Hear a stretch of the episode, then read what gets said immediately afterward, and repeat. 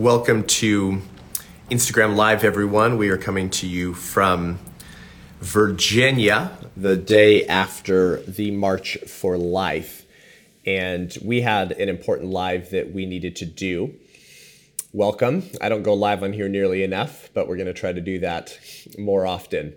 We're going to have our guest and dear friend, Dr. Brent Boles, on the show in just one moment because the culture of death is experiencing another iteration in its ever morphing nature, especially in the post Roe versus Wade moment. The abortion industrial complex, the culture of death, has been forced to constantly mutate, to re strategize their attempts to wipe out the preborn children in our midst and to target anyone who would dare stand against that culture of death. So, thanks to the Biden administration, the FDA, and the abortion industrial complex, pharmacies will now be turned into abortion mills. Oh, and by the way, if you work at a pharmacy and you're pro life and you don't want to help prescribe and sell RU486, the abortion pill that uh, cuts off all hormone, cuts off the hormone progesterone, so the baby starved to death, and then misoprostol, which forces your uterus to have contractions. And Planned Parenthood has you sit on the toilet, so the American sewage system becomes the abortion industry's disposal system. Uh, yeah, if you don't want to play party to that, well, you're fired. And so, uh, if you guys aren't aware, there's already a lawsuit.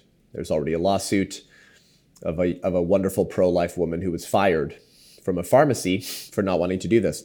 There is a shareholders meeting. Um, let's see, today is Saturday, January 21st. I believe there is a shareholders meeting for CVS in Newport Beach next Friday, uh, whatever date that is, next Friday.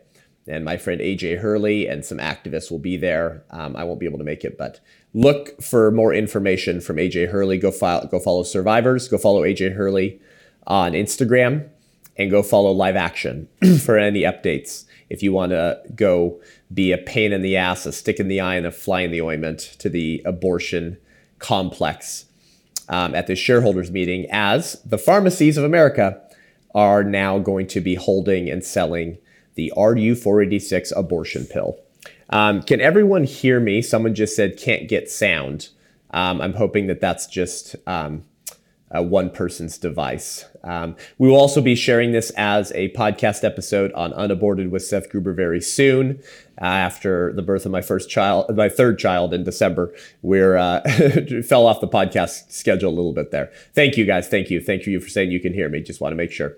So we're going to bring Dr. Brent Boles in here in, in, just one second. If you have any questions for Dr. Brent, um, you can put those in here so we can address those towards the ends of the show. We want to make this more of an interactive podcast episode to, to flip this later for my podcast because this is a, just another example of the breaking edges of the culture of death. Uh, crazy, huh? The first thing the Biden administration did was to, uh, uh, one of the first things uh, was to enshrine mail order murder, uh, snail mail abortions. You don't have to have a safety regulations or in-person meetings with a physician before you get the abortion pill. You can just ship it to a woman to a woman's mailbox, and now they want to put them in pharmacies as well. So um, as we bring uh, Dr. Brent Boles in here, uh, prepare your questions and buckle up. You're in for a treat.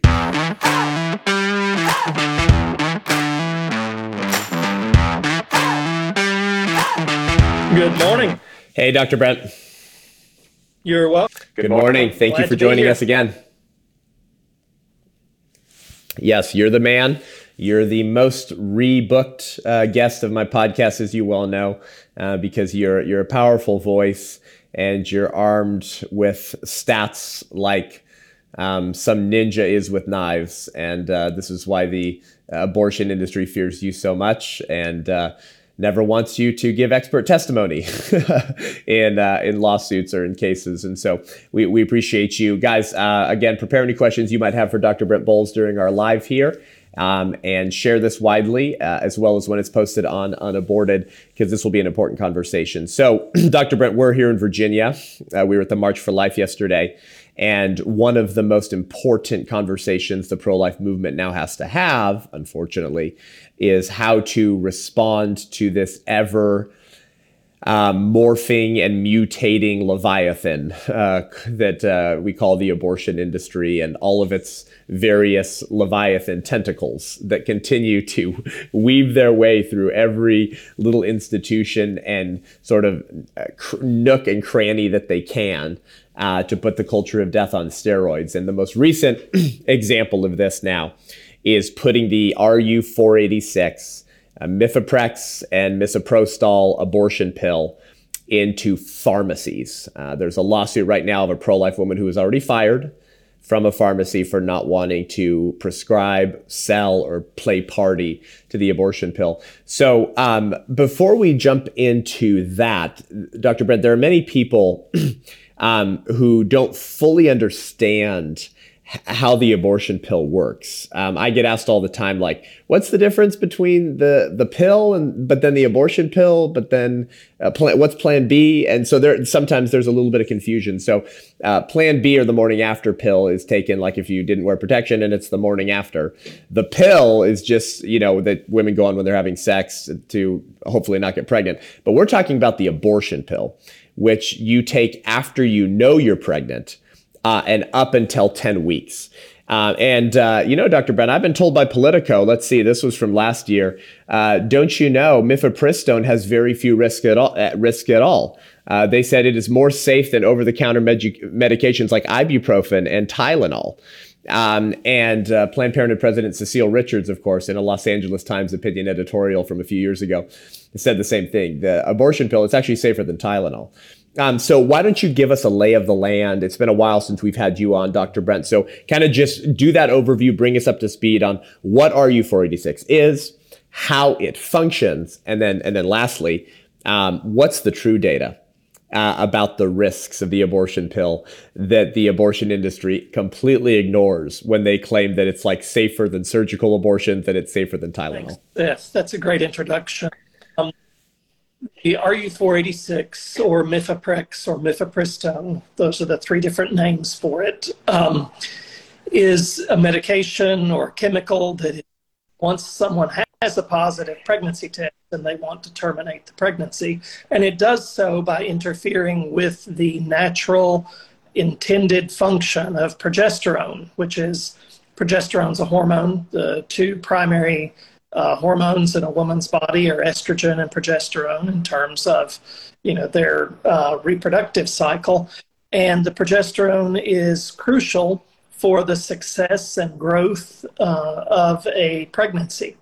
Well, if you interfere with the action of progesterone, causing the body to, um, in a way, believe that the progesterone is deficient, then you cause the loss of the pregnancy uh, the blood flow into the uterus and into the placenta decreases. You essentially suffocate and starve uh, the intrauterine human being that, is present. Um, and then, if it doesn't expel spontaneously, you give a medication that basically induces first trimester labor uh, called misoprostol or Cytotec. Um, so that is the, the way that medication or chemical abortion works, and it is what, as you pointed out, um, they like to promote the safety of it. They have been relentless in trying to convince the American public that there is no issue with safety, that uh, women are not harmed by the using this to terminate pregnancies, and that it's safer than Tylenol. Well, I can tell you as a practicing physician for, um, well, it's now been more than 30 years since I graduated medical school. I've never taken a woman to surgery and had to work to save her life because she took Tylenol. I have had to do that because she took Mifeprex, um, uh, including very recently. Um, so uh, that's just an outright lie uh, to say that it is safe as Tylenol. In fact, the best data, uh, when you look at data objectively, says that medication or chemical abortion is actually four times more likely to result in a significant adverse event or complication than a surgical abortion than just into surgical abortion clinic and having a D&C um, in the first trimester, uh, you are four times more likely to wind up in the emergency room getting emergency care to save your life if you did the termination with uh, the chemical mifepristone instead of having it done surgically. So that's objective data. It's objective data that. Yeah. And and you've t- yeah, you've talked about that before on the show. It's it's uh, data out of Finland. Is that right? From Finland, look at their centralized data uh, and look at all treatment for pregnancies. They they have socialized medicine there, completely socialized, single payer. So every encounter with the healthcare system is recorded, whether it's with an abortion provider or with um, a hospital or with a private gynecologist. Uh, it doesn't matter who they see. Every encounter with the healthcare system is reported, so it's comprehensive. Unlike the safety data in the United States, 22 wow. states report no data on complications or deaths to the CDC, and 28 states have requirements to report complications but don't enforce those requirements. Uh, also, in the States, more than wow. 60% of women who have a complication after an abortion are not seen by their abortion provider. They're seen in the emergency rooms, they're seen in the offices of their proctologists. Hmm. And those things are almost never reported as abortion complications. So there is no data set in the States that wow. can be used to talk about safety. And um, so they're, they're being very, very self serving and disingenuous. They try to tell us that uh, medication abortion is safer than Tylenol. It is not. Right, right. Wow. So, um, Dr. Brent, that, that was a very helpful primer here. We had a great uh, comment here on our on our live together, uh, and I appreciate it. So I want to speak to it and then put the ball back in your court. Uh, someone said the abortion pill is not safe; it kills a baby. C- correct, absolutely. Um, the reason why this conversation is helpful, guys, and why um, we want you to listen and to share this, because Dr. Brent's going to share more data as well and expose a lot of the absolute hypocrisy and double standards of those who say that, hey, while we don't care about the life of the baby, we do care for the mother, right? While we, hey, while, while we while we may be pro-choice, we would never in, would never intentionally endanger the health and well-being of patients. Of course, meaning the patient, they only mean to be the mother. Um, and Dr. Brent's going to expose how much this industry and the people behind it are just as eager and willing to treat the mothers and women as a sacrifice on the altar of abortion access, as they already are to treat the unborn child. Um, and so, so, uh, so this is why this is important. Listen, we're not having this conversation because um, we believe, well, abortion's wrong because it harms women. we're not having this conversation because we're saying this is so bad, the abortion pill is going to harm women. The, the reason why it's evil is because it kills babies, innocent human beings. And now the unborn is more of a target through these deadly abortion pills because Roe's overturned. And according to, um, according to, I think the American College of Obstetricians and Gynecologists, but several other groups as well, Brent, uh, two years ago, the abortion pill accounted for 50, 50% of the nation's abortions. They're going to try to ramp that up now. So children are going to become more targeted. But listen, listen. The reason why it's important to talk about the safety or lack thereof of the abortion pill to the women is because it's so overwhelmingly clear that the abortion pill harms women. It is extremely dangerous. The, that data out of Finland that Dr. Brent referred to shows that it's actually four times more dangerous for women than surgical abortions. Um, so far from being safer than Tylenol, this this puts women at risk. And so, if you can prove that, and you're equipped to use the data to argue this effectively, it, for all intents and purposes, exposes the abortion industry for the kind of evil demons that they are. That you don't care about the health care of women. You excitedly rush in to harm the very women you say you exist to serve. Okay, guys, so that's why this is important. Now, um, Dr. Brent, this is the new this is the new breaking edge now. They want the abortion pill in pharmacy. So, um, give us an update on kind of how this happened, who's behind this, okay, um, and and then let's talk about, of course, the uh, the hypocrisy and the coverage of. Well, of, I want to reiterate what you just said. Yes, you and I, people who are pro life, pro women, pro science, um, we know that abortion is wrong because each and every induced abortion ends the life of a living, not yet born human being. Um, not even going to get into the semantics like they do of whether it's oh it's a fetus it's not a baby. It, it is it is a living but not yet born human being and no one can say otherwise uh, and tell the truth. Each induced abortion ends the life of a living but not yet born human being and that makes it wrong. But what doubly wrong is that the yep. abortion industrial complex promotes this fiction while they ignore the status of they really eliminate the concept of human rights because the most important human right is the right to life and the human the right to life for each and every if you pick out any class of human beings and take away their right to life then no one really has a right to life they have the privilege of life because they're in a class been dehumanized right. um, was the same concept in the 50s that resulted in a Supreme Court decision that said that black people weren't people because they and they weren't entitled to rights and um, that so it's it's the same thing. 1973, Roe said that living but not yet born beings are right. not people and don't have rights. So it's the same thing.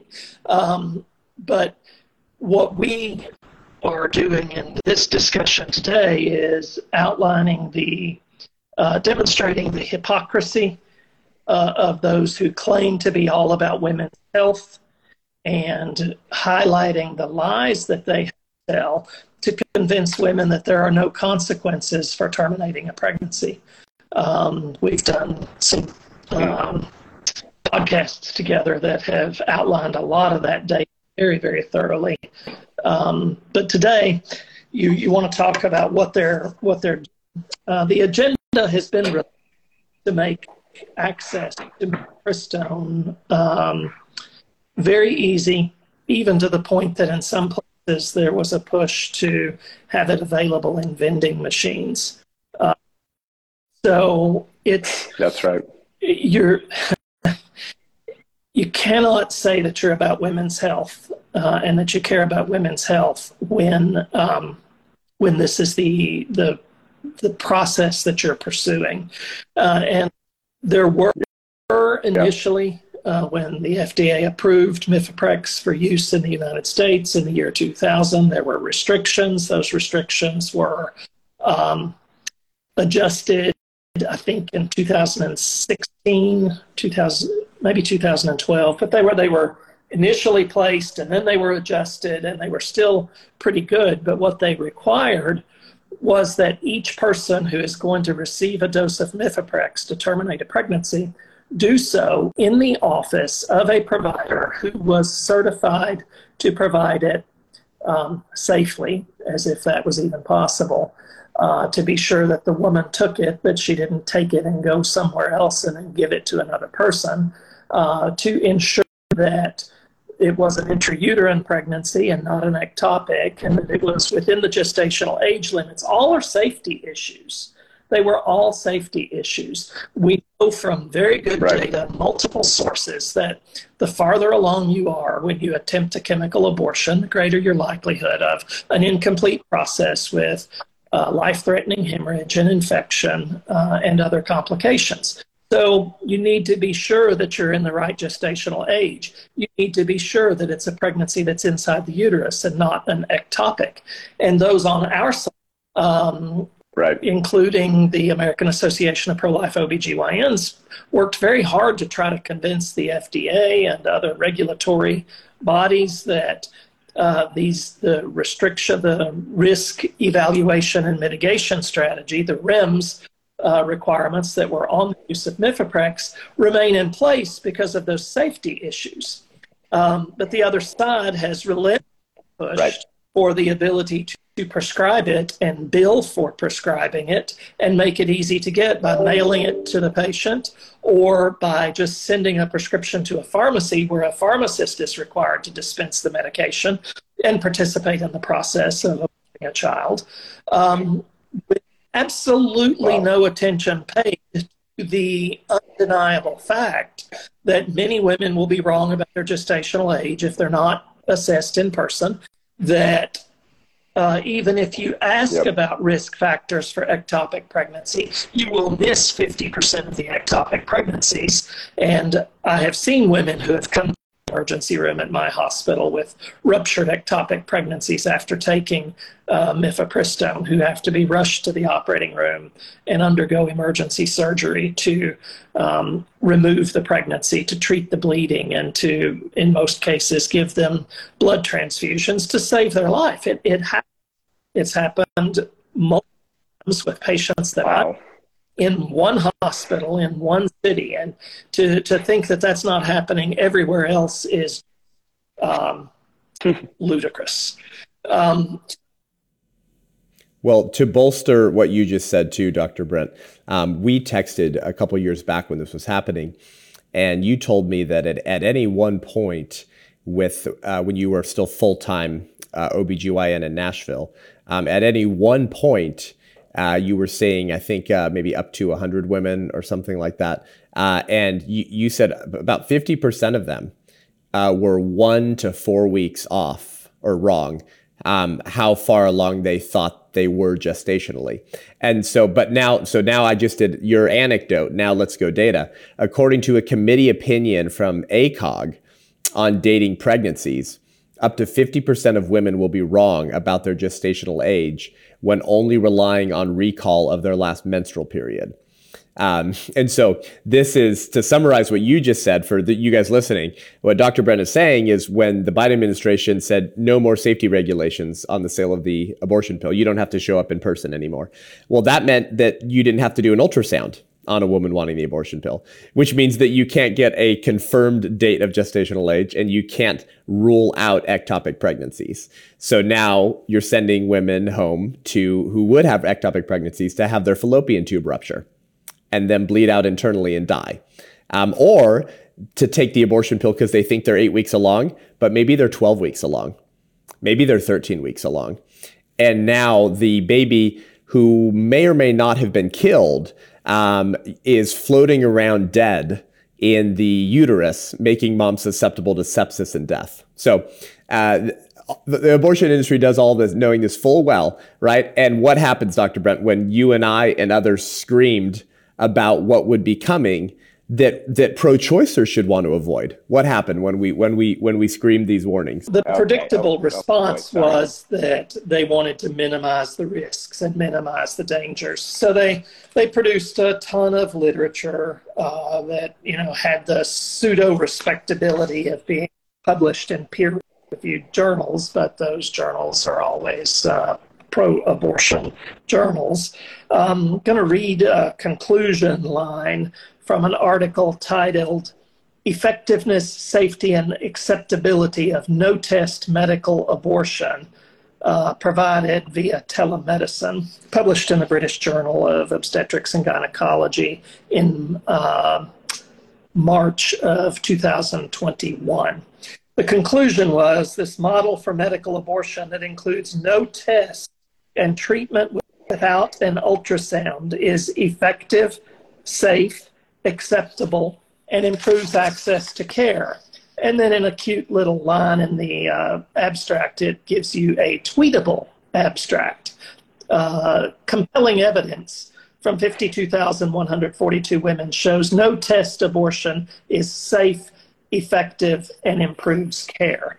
Now, this article, um, you know, nothing in wow. the abstract here about this article that talks about their methods and their results and what they looked at mentions nothing mentions the risk of ectopic pregnancy and what happens to women they ignored it as if it was not an issue because they didn't want the REMS to stay in place they didn't they wanted to portray us as being just you know chicken little crying the sky's falling the sky's falling and that's not the truth at all. We, you know, women are being treated quite frequently in emergency rooms of the United States of America for complications from ruptured ectopics after they've taken medication abortion. So, and that's just one risk. Another study where they were discussing the so called safety of telemedicine and no test abortion admitted that one of the women in their group actually delivered a stillborn 33 week pregnancy at home after taking medication because she was that far off on her due date. But in spite of reporting and acknowledging that that actually happened in their treatment group, they still concluded that it's safe. Um,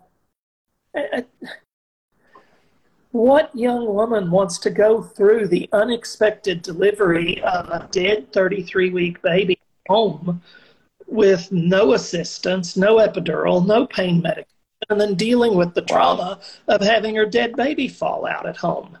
Um, and that's called safe. Well, so when, when the abortion industry's need was to um, to um, promote the safety, they mocked us, our concerns about gestational age and um, that's, um, that's right. ectopic pregnancy. But now Dobbs has passed. So some states don't allow any abortions, some states don't allow medical chemical abortions. Um, so that's um, a we now see their response. Um, this, the next article I'm going to talk about. Um, let's see what I've got here. And while you pull that out, Dr. Brent, for those of you and anyone who wants to do their own research, because of course the entire activist media infrastructure, Dr. Brent, almost all parroted these lines when pro lifers raised our concerns, the overwhelming media infrastructure response was at home and telemedicine abortions are safe and it's not going to increase patient health and well-being of course again excluding the preborn as a patient just meaning the mother um, but for those who would do their research right and, and and find these stories there are stories there's one in particular a couple years ago dr brent um, year and a half, two years ago, of a father who found his teenage daughter dead in the bathroom floor, on the bathroom floor. Now, why? Well, because she had an ectopic pregnancy and she got the abortion pill without being tested. And and this is an important point. You shared this one on the show once, Dr. Brent. The um, the effects and physical experience of mifepristone, of the first regimen of the abortion pill, is actually similar to pressure and pain you might feel when your fallopian tube is close to bursting. So they're thinking, well, this kind of experience and pressure I was told would be normal after I take the abortion pill. But really, her fallopian tube's about to burst. And so there are families who have found their daughters or roommates who have found their friends dead on the bathroom floor um, as a result of the removal of required in person evaluations with a physician before the abortion pill. So, guys, let's parrot this talking point again. This is proof positive beyond a shadow of a doubt. You need say nothing more that the abortion industry hates pregnant women. They view them as prospects for a sale. And if they have to intentionally harm or take their life, to and, and alter it on the sacrifice of abortion access because the abortion pill dr brent let's be honest cheap to manufacture and sell at high margins in this post-Roe moment, oh, they'll happily do that. They won't. They won't hesitate to do that. So, so if you find your do your research, you'll you'll find all of this. Go ahead. You know, they they're not spending high margin. Say that no again. overhead. They they're not paying to uh, right. run a surgery center. They're not paying to employ physicians who are good enough to get staff privileges at a local hospital and take care of the complications. Um, they're they're saving money all the way around on this because there's very overhead to selling it online or telemedicine. Anyway, um, so the article that just came out, uh, published with an online source called MedPage Today, uh, author Amanda D'Ambrosio, um, initially published January 18th of this year, uh, updated on the 19th, um, talking about the dangers of self managed abortion. So, you, know, you would think when you first read the title, that's from a um, an author that wants to be intellectually honest, but it's not. Um, here's here's what this article produce or talks about. The the the two physicians that they talk about or that they uh, whose input they accepted. Um, one of them you're not familiar with, but the other one you are. Uh, the one you're not familiar with, uh, I looked her up and in the article they don't acknowledge um, they, they present what she says as being you know expert um, dialogue um, she's a second year resident she is oh wow. not even halfway done with her training that would allow her to function independently without supervision. Um, wow. so what she points out in a stunning lack of self awareness of the hypocrisy of what she's saying um, is that she is supporting, you know, the institution of abortion. She clearly views it as a, a reproductive right. Um, and after all of the effort by the abortion industry to talk about how, how safe it is, how safe it, how much safer it is than Tylenol, how women are not going to be harmed by getting it without any testing or supervision, um, and how the the REMS restrictions had to be lifted so that it could be mailed to anybody by any website or the, all of that. She would she supports all of that. But now, now that Dobbs has made it possible for some states to regulate or restrict abortion, causing some women in those states to seek illegal provision of abortion so that they can take it in a no test telemedicine style format. And remember, they, they said, you know, you don't have to do ultrasounds and testing beforehand because it's safe to take. She says, after reporting on a case where a 22 year old patient uh, came in with a ruptured ectopic after taking Mifeprex. Um, she says, and I'm quoting, providers should consider obtaining an ultrasound and assess beta human, human chorionic gonadotropin levels for women presenting with a history of medication abortion.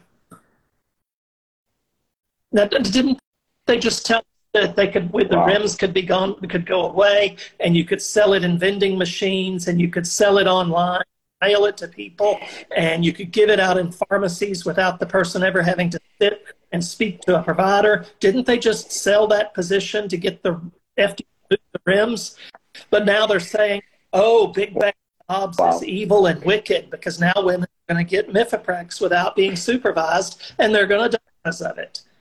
Which is it?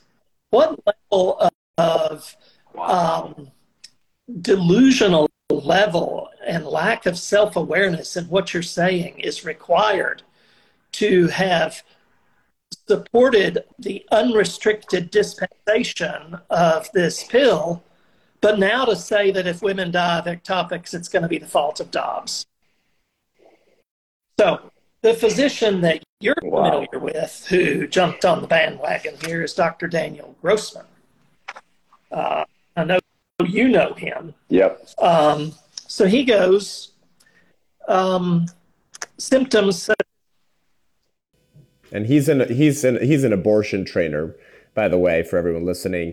Um, at uh, at yeah, at UCSF and the, is it the Bixby Center for Reproductive Health or something like this? But he, he works with a couple pro abortion organizations and is involved in training late term abortionists in San Francisco. So, uh, and a paid consultant ahead. for Danco Pharmaceuticals that uh, markets Mifeprex. Don't forget that one. Um, there you go. symptoms you such go. as severe abdominal pain days after a termination can be a red flag for clinicians uh, that patients may need follow-up care. Um, well, the problem I have with this is actually seeing how it works out in the real world. Um, every ectopic that I have seen after uh, a patient had been given a chemical abortion uh, called her abortion provider with pain, with complaints of pain afterwards. And they were told it's normal. They were told, we can't get you in for an appointment. We don't have any appointment slots. So they wait and they wait and they wait until the pain is unbearable or they collapse from internal blood loss. And then they come to the ER and they get taken care of. So it, it's not ER physicians that need to be trained to recognize ectopics. It's the abortion providers that need to be trained to care about them, you know, because they don't. Um, they Wow. they care about them. Yep. Um, so here, another quote from Dr. Grossman. While self-managed abortion has been shown to be safe and effective, it does include some of the same safety checks for potentially serious complications such as ectopic pregnancy. Actually, I'm sorry, that's not Grossman. That was uh, the other doctor, Dr. Bashar.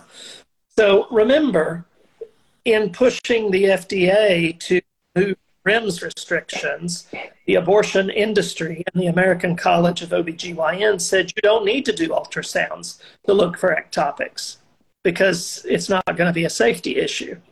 Uh, now they're publishing Wow. opinions say, you know, self-managed abortion doesn't include the same safety checks uh, for potentially serious complications, ectopic pregnancy.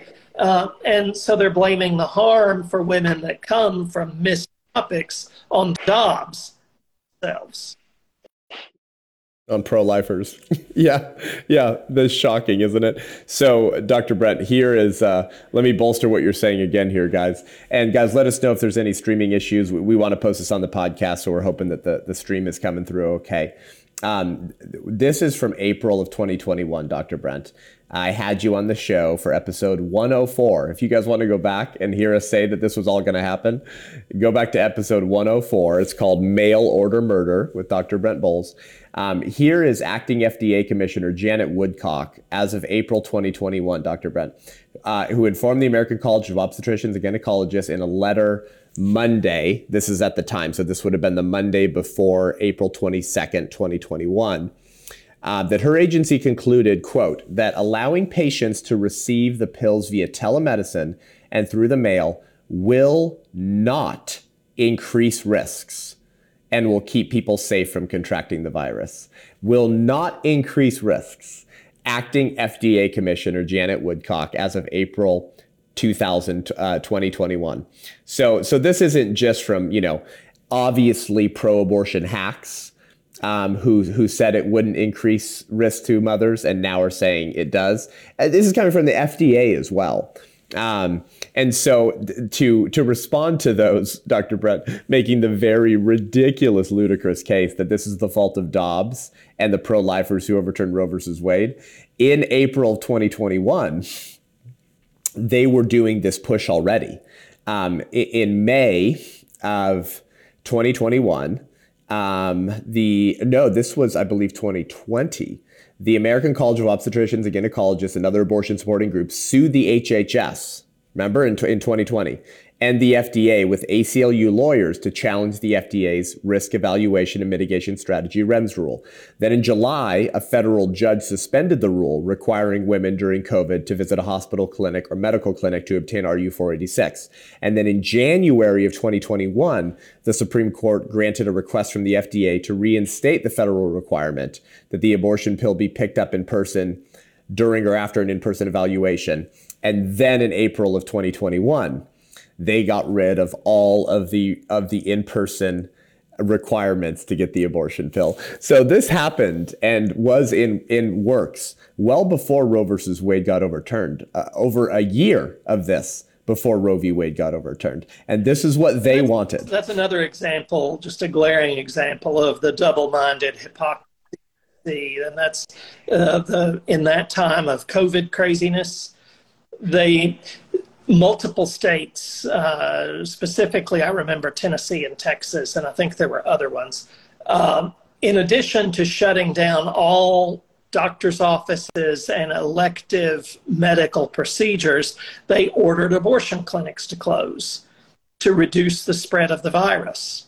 The abortion industry sued the state of sued the state of Tennessee to block the closure requirement for their abortion clinics because they insisted that women needed to be able to come, despite the risk of COVID, to uh, be able to obtain their abortions.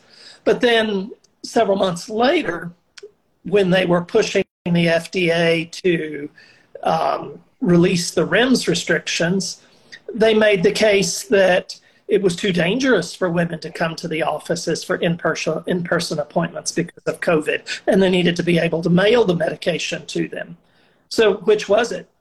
Was were, were women safe enough from COVID to come to in-person visits when all other elective medicine was shut down, or is COVID too dangerous for women to come for in-person visits? So we must be able to mail it to them. Which was it? You know, we wow. there's no danger. They're saying that they they wanted to say there's no danger from ectopic pregnancy for women, so we can mail this to whoever we want, and we don't have to see them for an in-person evaluation. But now that Dobbs has been, some states can regulate it. They want to say, well, women in those states who are going to be dead because of Dobbs, not because abortion was used to treat an pregnancy. It, it's just glaring wow issue. Uh, anyway. Yep. Yeah. Wow. Wow. Um, he, he, I always say, Dr. Brown, I say, you know, here we are again complaining about the hypocritical left, you know, and uh, whining and moaning and saying, you know, if the left didn't have double standards, they wouldn't have any standards at all. And it's like, you know, guys, it's funny, you know, I, I make those jokes too. It's okay. But listen, s- stop complaining. Okay? This is a note for the conservative movement and the pro life movement. Stop complaining that people who murder babies don't have a functioning moral compass. Stop complaining that those who lie and call the baby an insensate blob of tissue and have been responsible for slaughtering over 65 million human beings um, are, are okay being hypocrites and changing standards. For goodness sake, what do you expect of them? You know, I, I swear we're, we're going to be like in line being led into the gulags, Dr. Brent, and we're going to be making jokes saying, ha ha ha, where's the tolerant left? Ha ha ha. Uh, stop. Okay. They know they're hypocrites. It's not hypocrisy, it's hierarchy. They have power. They have had the reins of power in most of the American institutions for a long, long time, and they wield it effectively. Of course, they're going to change the standards and the rules because they're in power and they can do it. They're going to turn a blind eye to anything that compromises their power. So just like accept that, guys, get used to it and ask yourself, what are you going to do about it? Um, if there was ever a time to start getting political, um, it would have been, well, 10, 20 years ago. But uh, right now, in this final sprint, it feels like, and fight for freedom, um, this is not the final iteration of the abortion industry strategy and the culture of death. Uh, but what we are starting to reach some of the final iterations. Um, we uh, we had uh, Mark Houck on the show uh, the other day, uh, Dr. Brennan. We're gonna be releasing that episode shortly after his trial on Tuesday. Today being Saturday, January 21st. Mark Houck is the pro-life Catholic dad and sidewalk counselor um, who the FBI almost broke down his door and arrested in front of his seven children um, because of a interaction with a Planned Parenthood escort the year before who had been yelling obscenities in his son's face. And Mark said, back up. He didn't back up, so Mark pushed him over. He fell on his butt. He got up. He was fine. And none of the local authorities wanted to, to, to punish Mark, and they didn't take up the Planned Parenthood escort's case. They said, this is ridiculous. Uh, next thing you know, Merrick Garland starts his revenge against all the pro lifers and conservatives who denied him a, a, seat on the Supreme Court. And they arrested him, brought him back that afternoon. It was just the Leviathan flexing its tentacles. Um, and, th- and so th- they're going to come for us all. And this is kind of a scary next uh, iteration of the abortion industry's plan, which is to just saturate the country with deadly abortion pills and enrich themselves in ways they never have before. So we just need to say that and say that clearly so you guys understand the larger plan that's at work right now. Uh, but Dr. Brent, thank you for for covering these new articles where the left is suddenly admitting what pro-lifers said and now trying to blame us when they ignored our warnings in the first place. Um, uh, Dr. Brent, any final comments? And then if you guys have a pressing question um, in regards to this conversation, turning pharmacies into abortion mills and places of death, uh, we can cover one or two questions if you have a pressing question. But uh, Dr. Brent, as a as an OBGYN and a medical professional, do you have any closing thoughts and specifically advice for pro-lifers and I can I, I guess kind of really the the Republican Party, the pro-life movement writ large, those who can actually do something um, against this. Your comment about being politically active and how doing that we're 20 or 20 years late, we're 50 years late. Uh, you know, you've pointed out before that Francis Schaeffer said, you know, that abortions are open with the permission of the church um, because we've always been asleep on the issue uh, and too many people have. Um, and again, just to just to remind everyone who may have gotten have joined us uh, after the this uh, recording started,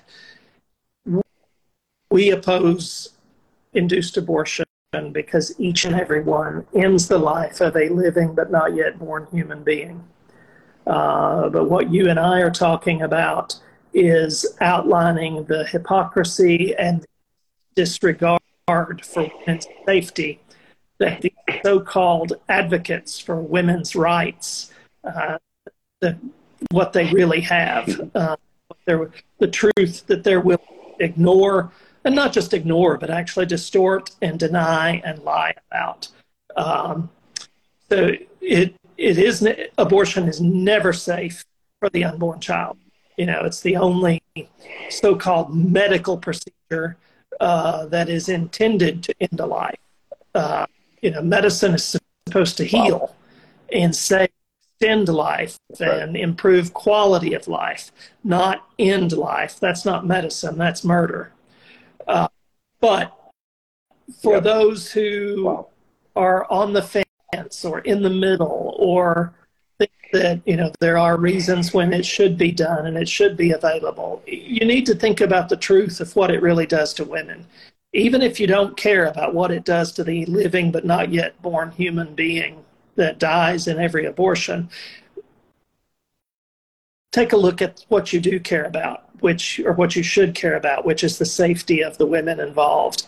Um, interestingly, the one one last right. before you take any other questions. Um, one of the um, references that I pulled in looking at this, um, you know, was a reference written, a different reference, but it was an article uh, that talked about the safety of not testing women, not you know, seeing them in person, not verifying gestational age, and not doing ultrasounds to rule out ectopics. Um, was written, one of the primary authors was Dr. Elizabeth Raymond, uh, co-author of the paper you and I have discussed many times, the Raymond and Grimes paper that falsely promotes the fiction that abortion yeah. is 14 times safer than childbirth. Uh, so, um, right. anyway. Well, there, you, there go. you go. Wow. Thank you. Another example of, of conflict of interest. Um, well, thank you, Dr. Brent. We had one question here, and, and then we'll we'll leave it. I think it's important because this is scary stuff for people who are wanting to get into um, being pharmacists. Just as it's scary for people who want to become OBGYNs, right? When the when uh, last fall, Dr. Brent, the Biden administration was trying to amend this Civil Rights Act and code basically to um, make pregnancy a condition of sex so that they could go after pro life OBGYNs who don't want to perform abortions under pregnancy discrimination lawsuits. So the same thing now is true for would be future aspiring pharmacists. Um, so, what would you say to someone who wants to become a pharmacist and now is being scared of being forced to provide the pill? Um, how would you encourage them and what would you say to them? What everyone, every healthcare provider, whether you're a physician, a nurse practitioner, a physician's assistant, a nurse, um, a pharmacist, whatever it is that you do in healthcare, you need to be concerned about the left's push to remove all conscience protections from federal law.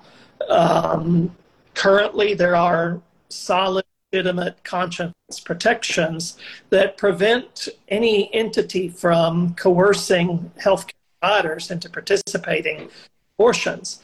And the left has consistently opposed that. And during the Trump years, there was actually a a court case the DOJ had against a hospital in Vermont that forced a woman, a nurse, to participate in an abortion. And they had the hospital dead to rights. Um, what happened yep. after the Biden administration took office, uh, they withdrew that uh, prosecution hospital. So they, yep. they want to remove all those restrictions. And that is one reason for anyone who's a pro life healthcare provider, no matter what your role is, to be politically active and aware and uh, pressure those who are, you know, there are plenty of people in the Republican Party who aren't just, uh, they're also pro life and they need to feel some heat. Uh, need to know that this is an issue that they just can't, that can't be a, negotiating point. It can't be something that's ignored or forgotten. Uh, that the conscience protections that have been in federal law for decades need to remain and they don't need to be eroded so that we can continue to have healthcare providers in the United States of America who actually care about healthcare for everyone. Uh, so uh, be active, be yep. Um, don't give up on a career that you know, is the focus of your dreams because of this one thing, uh, but don't miss any opportunity that you have to make a difference in the issue. Yeah.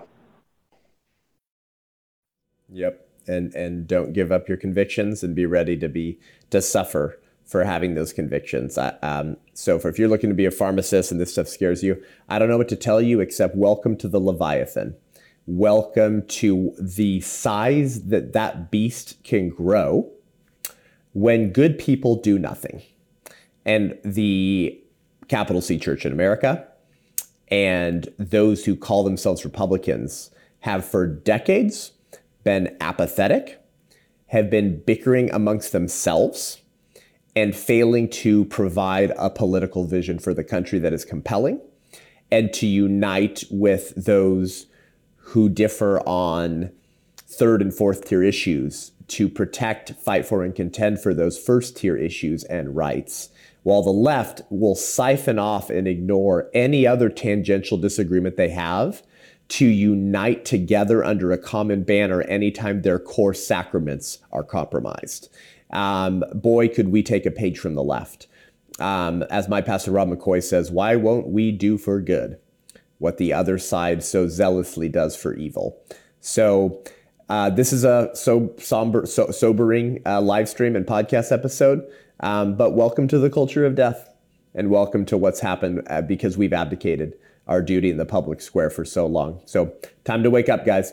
Dr. Brent, thank you for joining the show today. We appreciate your expertise as a medical professional. Right, I was told to follow the science, and yet they don't. They don't seem to want to follow the science provided by people like Dr. Brent because they're pro life, which should tell you is never about science but ideological uniformity. And if you won't fit into the cogs of the wheels of the party, you will be thrown out into the secular humanists' utter darkness, where there is weeping and gnashing of teeth. and this is another example of that. Thank you guys for joining today. Uh, we will be using this as a podcast episode. So if you're listening now, um, this is probably on the podcast as well. Thank you guys for tuning in. Until next time. Dr. Brent, Seth Gruber. I'm Seth Gruber, and this is Unaborted. Peace.